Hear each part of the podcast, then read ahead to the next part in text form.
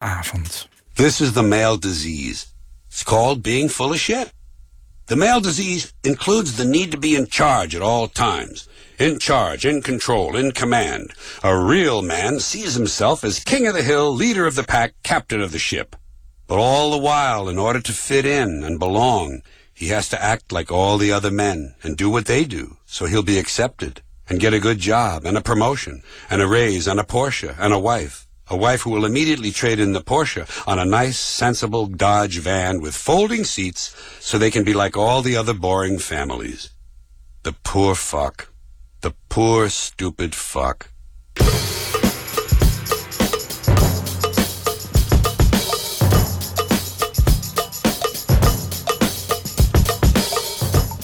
Dat was de onevenaarbare George Carlin met zijn ideeën over mannelijkheid.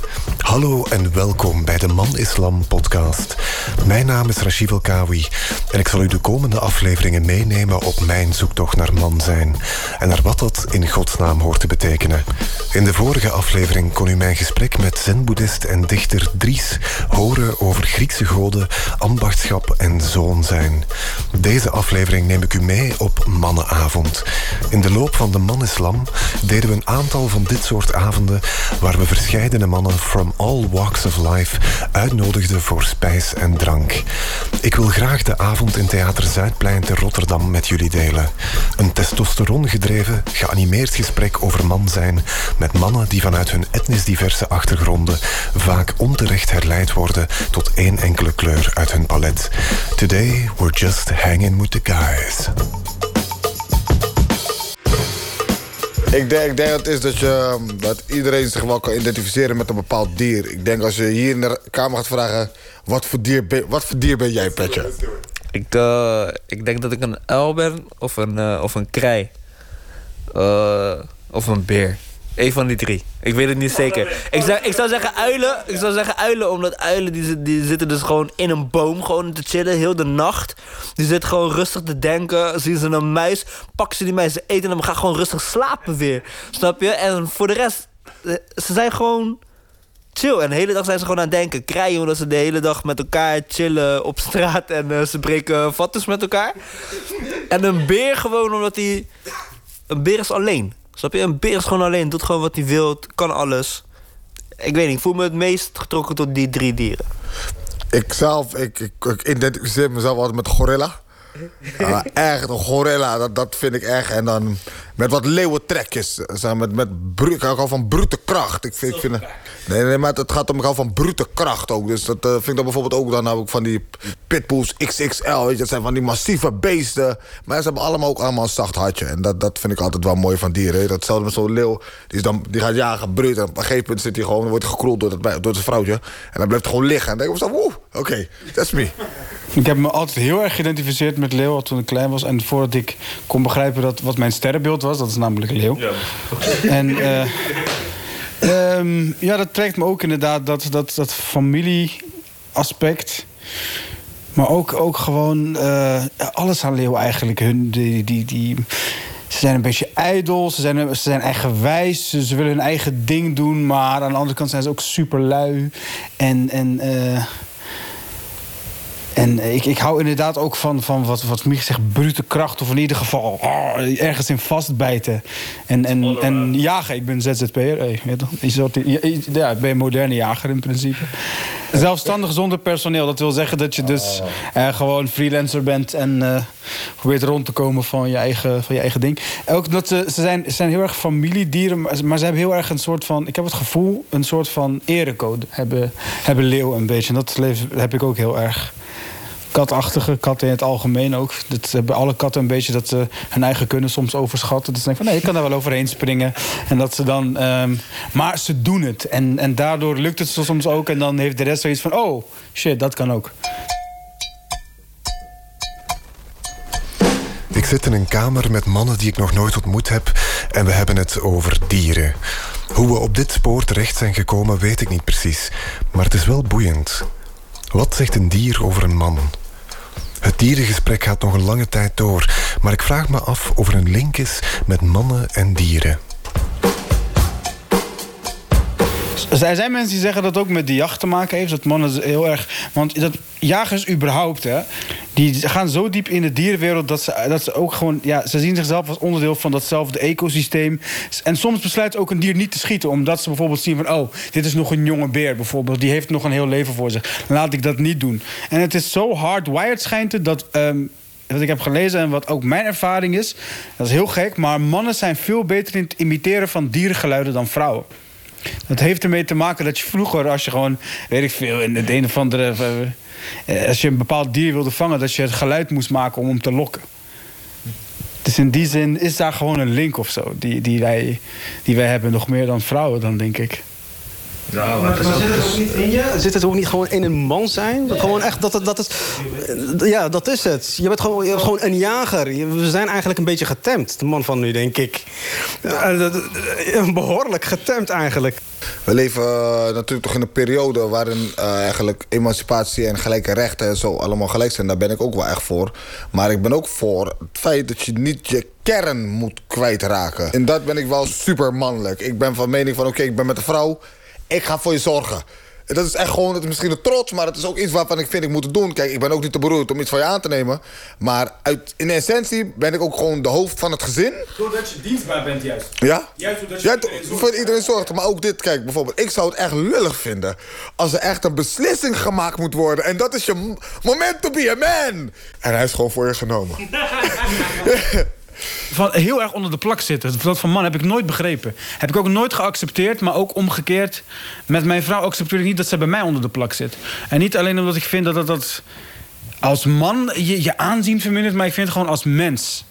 Als jij, wat het sommige, bij sommige mannen van, hé, hey, zullen we zo meteen even daar en daar gaan? Als ze zo naar hun vrouw kijken met zo'n blik, dan denk ik van, hé, hey, als mens alleen, los van of je man, als dat zou een vrouw ook niet hoeven doen.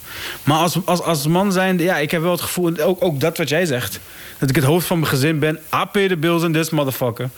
Ik zorg voor iedereen. Als ik hier de baas ben, is dat juist omdat ik, omdat ik me inzet en voor iedereen. Omdat iedereen, ik iedereen op de eerste plaats zet.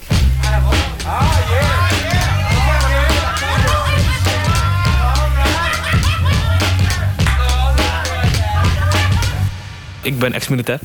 Maar ik ben ook nog eh, heel erg in de martial arts. De hele familie is het.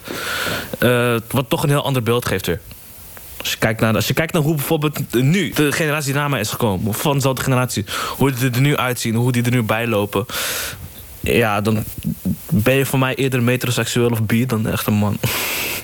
Wij zijn eigenlijk opgegroeid om, om vooral daar, om juist je niet kwetsbaar op te stellen. En, en, toen ik hier kwam, eh, heb ik geleerd, eigenlijk vooral in Nederland heb ik geleerd dat kwetsbaarheid niet verkeerd is. Het mag. Ik denk ook dat je pas echt een man bent als je je kwetsbaar op kunt stellen. Want kwetsbaar opstellen is, is, niet, is niet per se zachtheid. Het is zachtheid voor een ander, maar hardheid voor jezelf. Als je dat kan, als je die hardheid voor jezelf kunt hebben... dan pas ben je volkomen man, vind ik. Want vaak is het toch zo dat je... Als je een bepaalde les leert, dat je ook soort van de tegenovergestelde les moet leren. En dan pas ken je het helemaal. Ja, toch een beetje die eh, sensei eh Shaolin shit. En dat kwetsbaarheid niet per se betekent dat je, dat je huilend bij, naar Oprah Winfrey moet kijken. En dat soort dingen. Maar ook toe kunnen geven van, hé, hey, weet je, dat was echt gewoon, dat was echt gewoon bullshit. En in het Arabisch heb je een hele, mooie uitspraak. Lees kulla dhakar rajul. En dat laat zich niet vertalen in het Nederlands, maar wel naar het Engels. Not every male is a man. En dat zei mijn moeder altijd tegen mij. Als ik echt gewoon weer, weet toch, mijn testosteron hoog was... en dat ik stoer ging praten. Dan zei mijn moeder dat altijd. Vond ik niet leuk. Maar het is waar. Want eh, chest bumping, shit talking maakt je nog geen man. Dat zijn vaak ook de onzekere fuckers. Our tests in life are different. A woman's test in life is material. A man's test in life is a woman. Now, by test, I mean that those are the things that we desire. Men have nice cars, not because they like nice cars, because they know women like nice cars. That's how it goes. Because men are hunters, and the car is the bait. And a woman comes and says, Ooh, nice Porsche. Gotcha, bitch.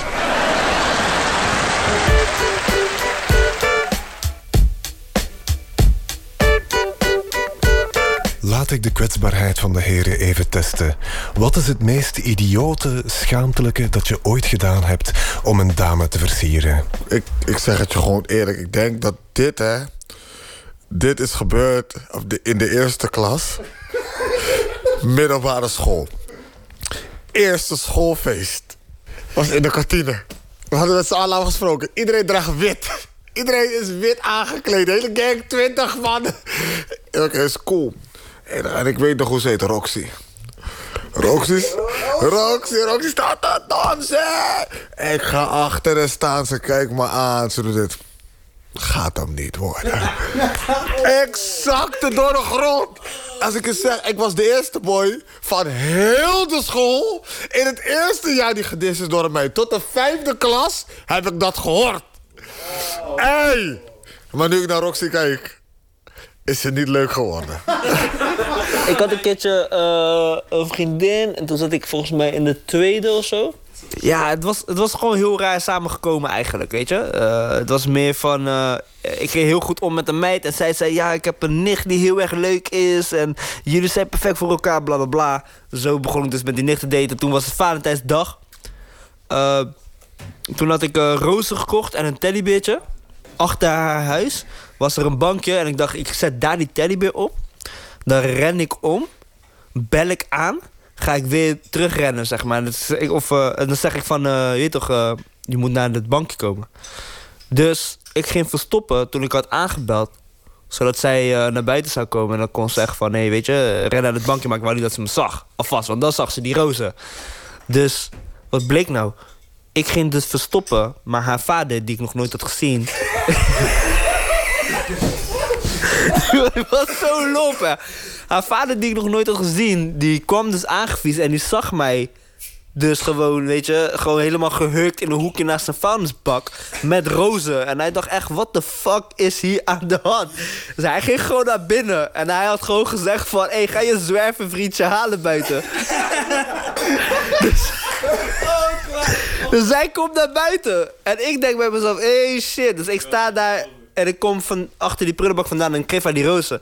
En ik zeg, ja, eigenlijk wil ik met jou naar buiten. En, en, maar wacht, ik kom. Dus het was ook weer raar, want zij ging naar binnen met rozen. En nou, haar vader dacht, huh, hij is weer weggegaan en alles. Toen moest ik weer helemaal omrennen om die beer te halen. En toen kwam ik weer aan en toen was het heel raar en gênant uitleggen... waarom ik eigenlijk achter die prullenbak zat en zo. Heel mijn scheme weer uitleggen en dat krijg ik nooit goed uitgelegd. Dus dat was wel een van de lomste momenten ever, man, vond ik. Bij deze, ik weet niet of deze... de- jullie moeten beslissen of deze de kamer mag verlaten. jullie mogen het weten, jongens, luister, wat gebeurt nou? 16 jaar. Mijn eerste echte vriendinnetje is ook de moeder van mijn kind. Kom je bij haar ouders thuis. Zit je op, kom zeg maar binnen, Leiden. Hè? Dus je gaat dan met de trein van Rotterdam naar Leiden. En dan kom ben ik zo'n Rotterdamse jongen. Dus ik kom daar heel stoer. Dus eh, nou, de moeder ko- komt binnen, die moeder super lieve vrouw. Hé, hey, hoe gaat het? Weer wat drinken? Mijn man die komt zo, hij is op zijn werk. Hij is echt lief, dit, dat. Zit daar niet wetende, hè. is goed. Meneer komt binnen, ik kijk hem aan. Ik denk, joh, nou, aardig ventje dit wel. Aardig, aardig mannetje, gewoon alpha mail gewoon. Hij zegt, eh, kan je vandaag gaan zitten? Ik ga daar zitten. Heeft een soort van een barretje, zit ik aan die bar. Hij vraagt aan mij, wat is je plan? Wat is mijn plan? Hij zegt, je hebt toch mijn dochter ontmaagd of niet?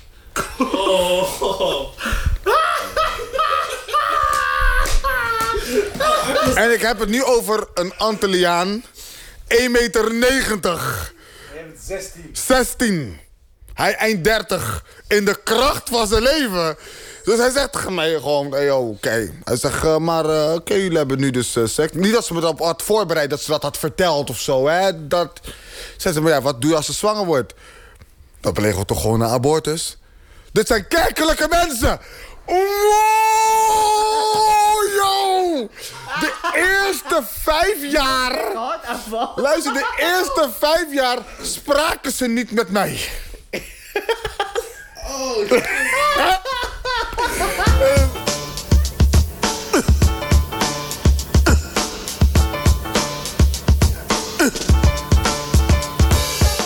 Het gesprek schippert tussen machismo en kwetsbaarheid. Maar er is een woord dat zijn opwachting maakt. Namelijk het politiek incorrecte woord bitch. Heren, Wanneer is een man een bitch? Wanneer is een man een bitch? Stel voor, eh, dit, is mijn, eh, dit is mijn vrouw. Loop op straat en een man raakt haar aan of zo. En ik heb het gezien, maar ik doe niks. Je toch? Dan ben je een bitch. Waarom? That's your wife.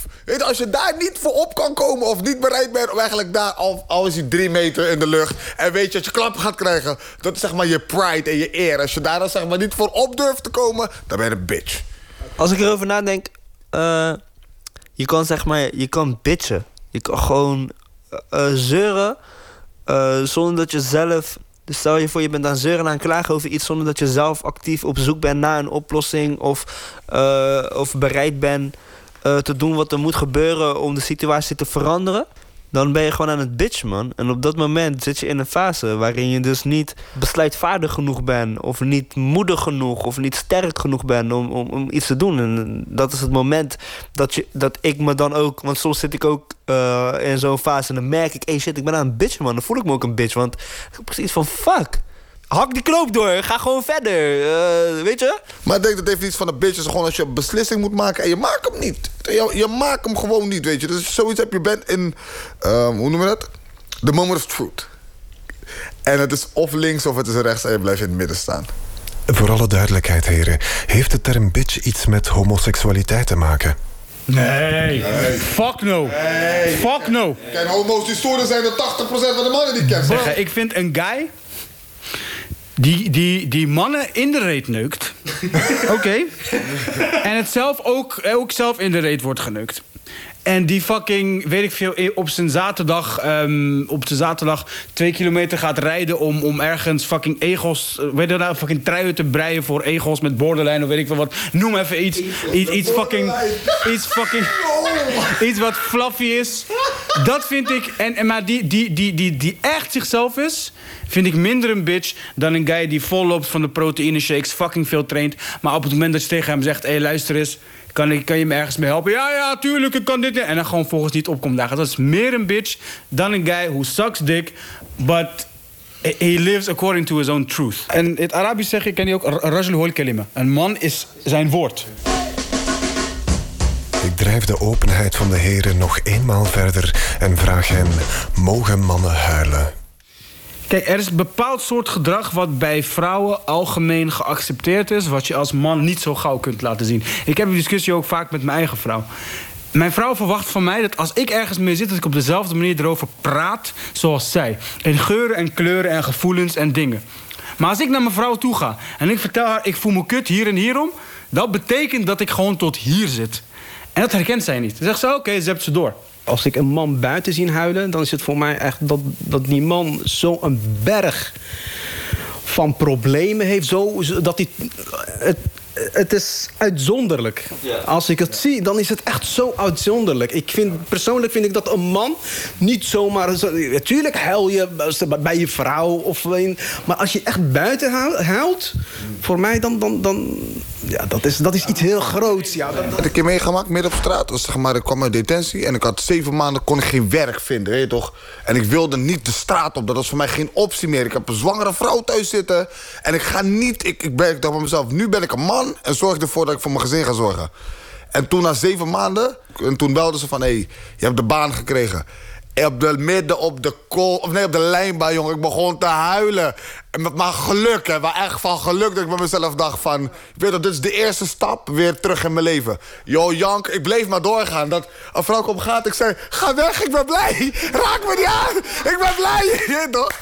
Iets van tien jaar kon ik niet huilen. Het kon het gewoon niet. Hoe verdrietig ik ook was, ik wilde het, maar het kon niet. Het ging gewoon niet. En dat was omdat ik, ehm, toen ik uit huis was gegaan en zo... en ehm, toen ik wist dat ik gewoon alles, dat ik het helemaal in mijn eentje moest gaan doen... had ik mezelf aangepraat van, er is geen fucking tijd om te huilen. is niet nodig. Het werkt niet, het, het levert niks op. Die energie ga ik steken in de shit oplossen. En pas echt twee maanden geleden of zo, toen kwam het op een dag... Er was niet eens toen wat gebeurd, maar op een gegeven moment was ik daarmee bezig. En ik merkte eigenlijk dat, want toen ging het eigenlijk weer beter. Toen had ik zeg maar al die shit overwonnen. Ook gewoon uit de, de, de financieel weer in een veel betere situatie terechtgekomen. En toen kwam het, toen pas kwam het. Toen ik helemaal klaar was.